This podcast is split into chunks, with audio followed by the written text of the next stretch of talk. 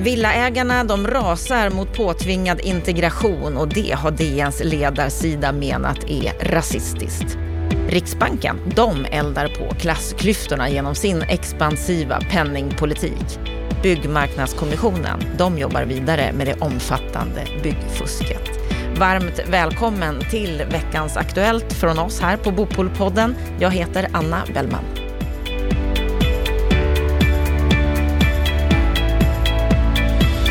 Ja, vad har egentligen hänt på bostads och fastighetsmarknaden under veckan som har gått? Stefan Attefall, expertkommentator. Vi ska börja med att kommentera den debattartikel i Svenska Dagbladet som Villaägarna gick ut med förra veckan, där de kritiserade MPs förslag om att bygga fler bostadshus i villaområden för att förbättra integrationen. Och nu har det kommit en kommentar, DNs ledarsida. Vad är det vi kan läsa där?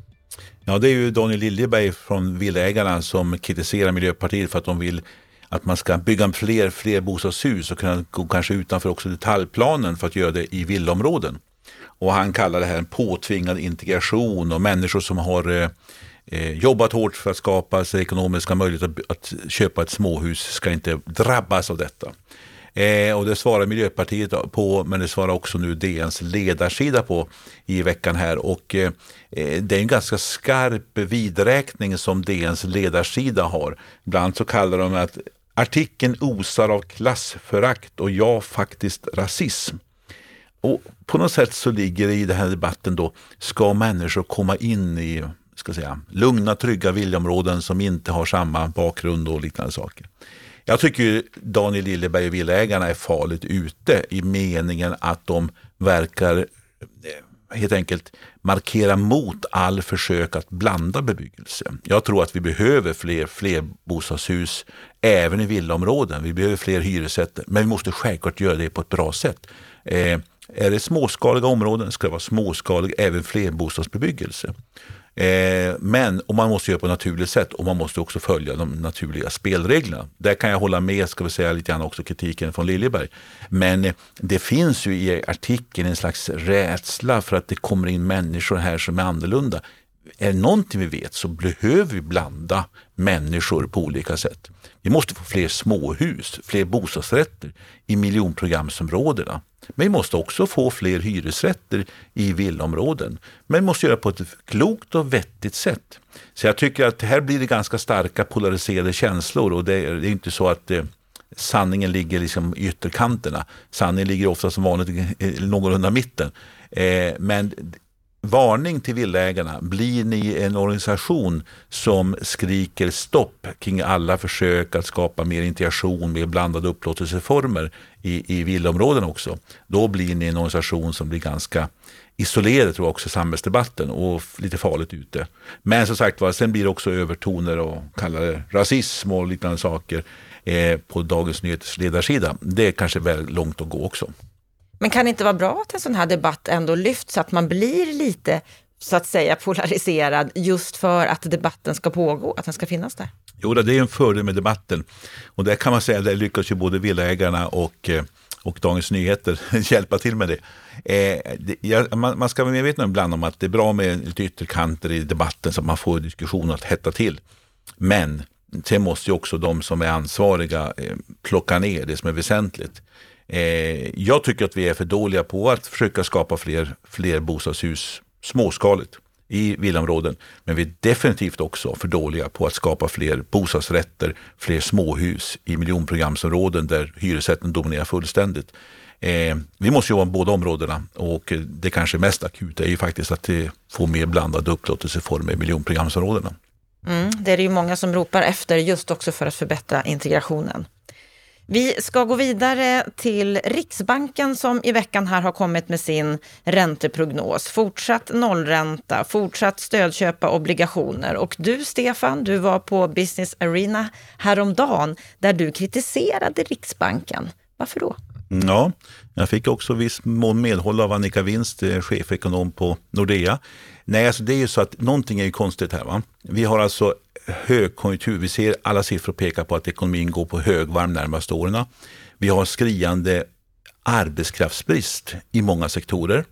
Vi har en hög arbetslöshet, ja, men det är framförallt grupper som har på olika sätt behöver stöd och hjälp. Det kan vara språk, det kan vara bristande gymnasieutbildning, det kan vara funktionshinder, det kan vara så fel utbildning på de områden man bor i.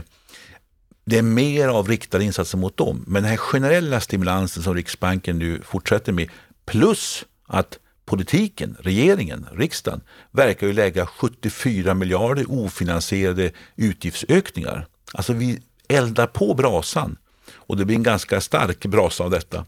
Eh, och då säger jag så här, åtminstone borde Riksbanken börja fasa ut de här obligationsköpen.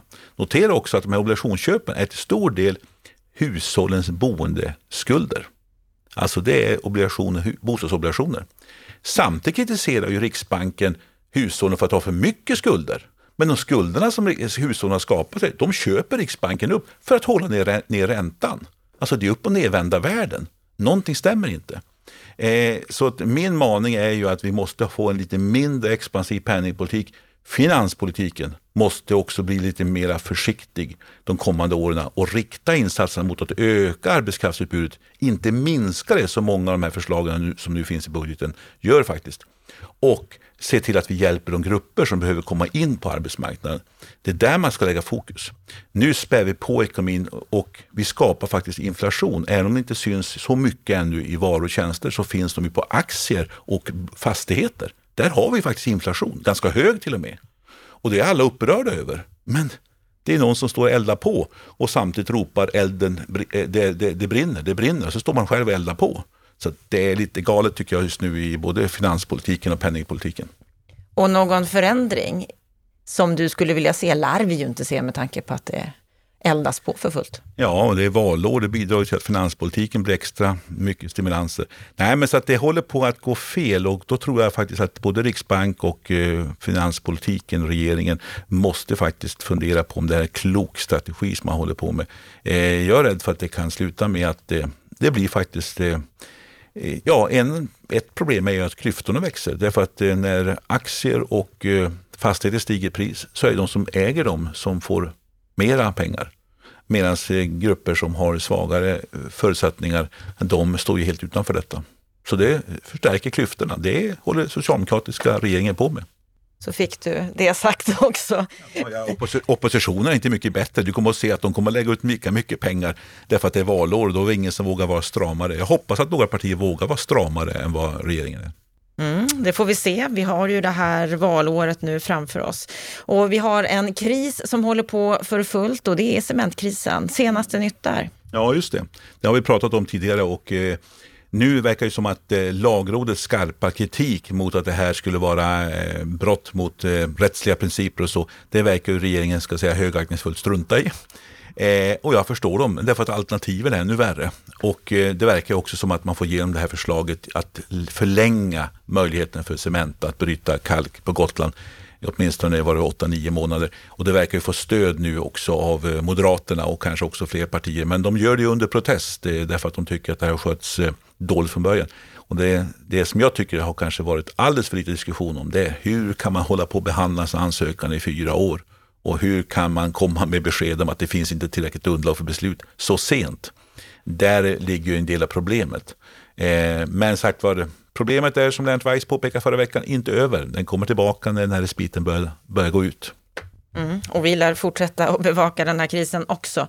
Jag skulle vilja avsluta med en nyhet som vi tog upp förra veckan också, där du är djupt involverad om omfattande fusk på byggen. En debattartikel som kom förra torsdagen som Byggmarknadskommissionen står bakom, där du är ordförande, Stefan. Och där skriver ni i den debattartikeln att idag gör vi något som vi aldrig trodde vi skulle vara med om. Vi polisanmäler 12 byggföretag. Därutöver anmäler vi 35 företag företag till Arbetsmiljöverket och vi informerar också Byggnads om 20 företag som har kollektivavtal men som inte följer dessa genom att betala för låga löner. Hur har reaktionen på er polisanmälan och den här debattartikeln varit? Mm, det har varit eh, intressant. Det är mycket hejarop från många i branschen, från många från eh, ledarsidor eh, och eh, andra eh, kommentarer. Eh, så att i den meningen har det varit positivt. Eh, sen eh, tror jag att den här artikeln har den stora effekten att de här personerna som finns ändå i branschen som fortfarande har på något sätt förnekat, de, de vaknar till lite grann.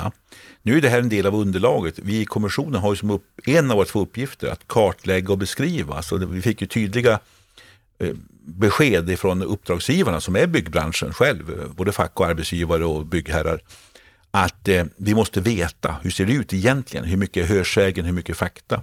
Det går aldrig att få fakta helt och hållet om kriminella och, och fuskande företag.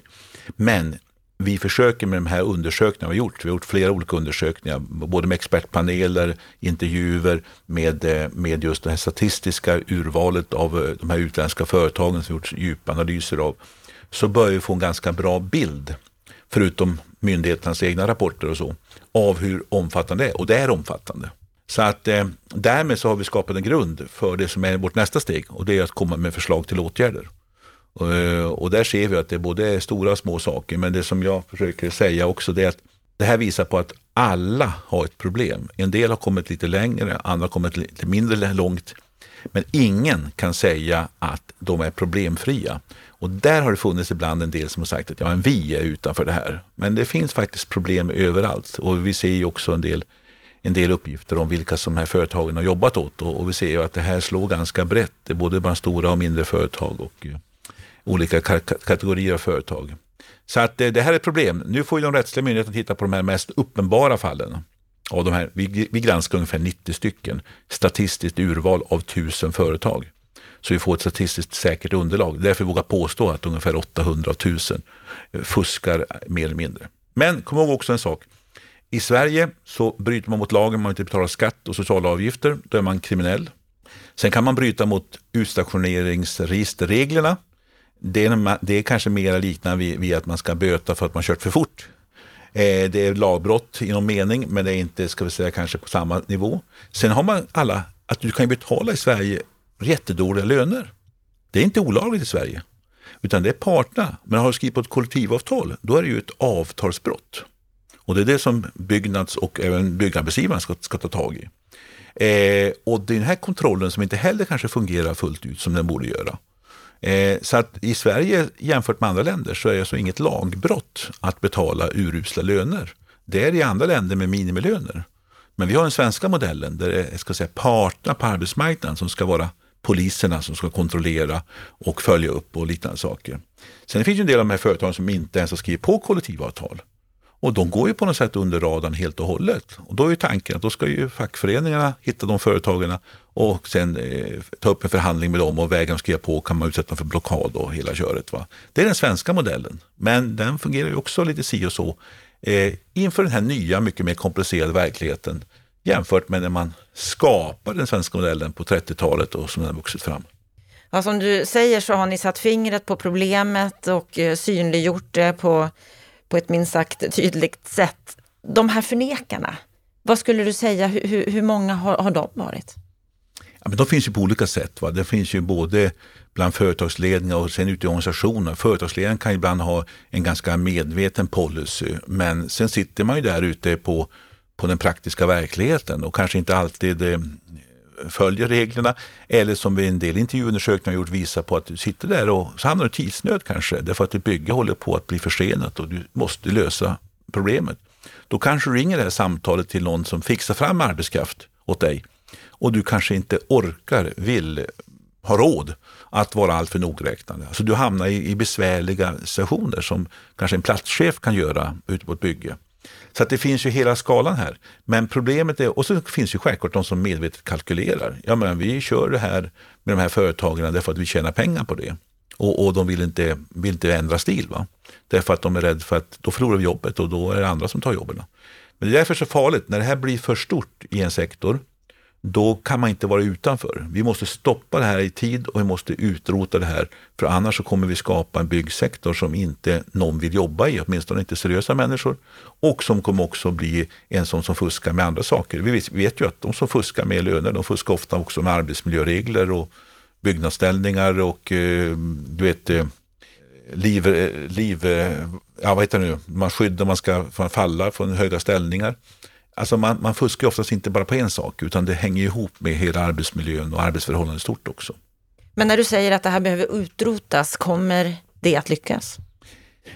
kanske inte 100 procent, men vi måste ju få ner till ett minimum. Det finns ju alltid eh, människor som alltid försöker fuska, men det ska vara svårt att fuska. Det ska vara, det ska vara ska säga, alla ska inse att om vi inte är vaksamma, då, ska, då förlorar hela branschen på detta. Så att det handlar ju mycket om att ge sig på problemet innan det blir för stort. För annars så kommer vi förstöra hela branschen och rekryteringen av kompetens, kompetent arbetskraft blir också bristfällig. Vad kommer ni på Byggmarknadskommissionen att göra med detta nu? Ja, alltså nu jobbar vi hårt med att eh, försöka eh, både beskriva det här i text men också att försöka att eh, dra slutsatser för åtgärder. Och vi, vi kan väl säga så här att vi, vi ser ju att alla aktörer har mer att göra. Myndigheter, politik men också branschen själv. Vi ser ju också att eh, det görs mycket gott också. Så det gäller att heja på den här utvecklingen som ändå har börjat på många ställen och, och tagit många uttryck. Rättvist byggande, fair play bygg, eh, olika typer av eh, samarbete. Banker börjar samarbeta, SBAB har lite samarbete med andra banker för att försöka ställa högre krav i utlåning. Så det finns jättemycket initiativ som drar åt rätt håll och där vill vi heja på och ge bättre förutsättningar. Vi hör ju också hur exempelvis när Byggnads försöker jobba med att ta fram uppgifter om sånt som man tycker är fel så eh, möter man GDPR-hinder. Alltså det finns en rad olika sådana här frågor. Sekretess med myndigheterna är ett stort problem. Eh, en myndighet kanske upptäcker en sak, man får inte anmäla detta till en annan myndighet. Man får inte lämna över information hur som helst. Alltså det finns så mycket i svensk byråkrati som också är ett problem. Men eh, vi försöker identifiera de här eh, stora puckarna och försöker ge förslag till hur man ska åtgärda dem. Och vi kommer att skicka hälsningar både till politiken och till myndigheter och till branschen själv. Då önskar vi lycka till med det arbetet, för det behövs ju verkligen. Och så vill jag tacka dig för att du har lyssnat på veckans Aktuellt härifrån Bopolpodden den här veckan. Är det så att du vill förkovra dig mer, ja då har vi ju massor med rapporter, krönikor, artiklar på bostadspolitik.se. Och missa inte måndagens program. Då ska vi få träffa Anna Denell som är hållbarhetschef på Vasakronan. Men jag tror väldigt mycket på näringslivets kraft i den här frågan. Och det är kanske en av anledningarna till att jag jobbar där jag jobbar. För jag ser att vi har en så stor möjlighet att göra skillnad. Inte bara vi i vår sektor som också har ett stort ansvar för att vi står för ungefär en femtedel av de inhemska utsläppen här i Sverige.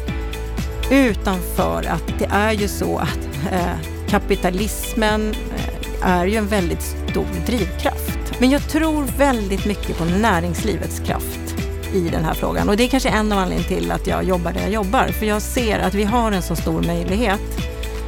Anna Denell, hållbarhetschef på Vasakronan, henne möter du i Bopolpodden på måndag.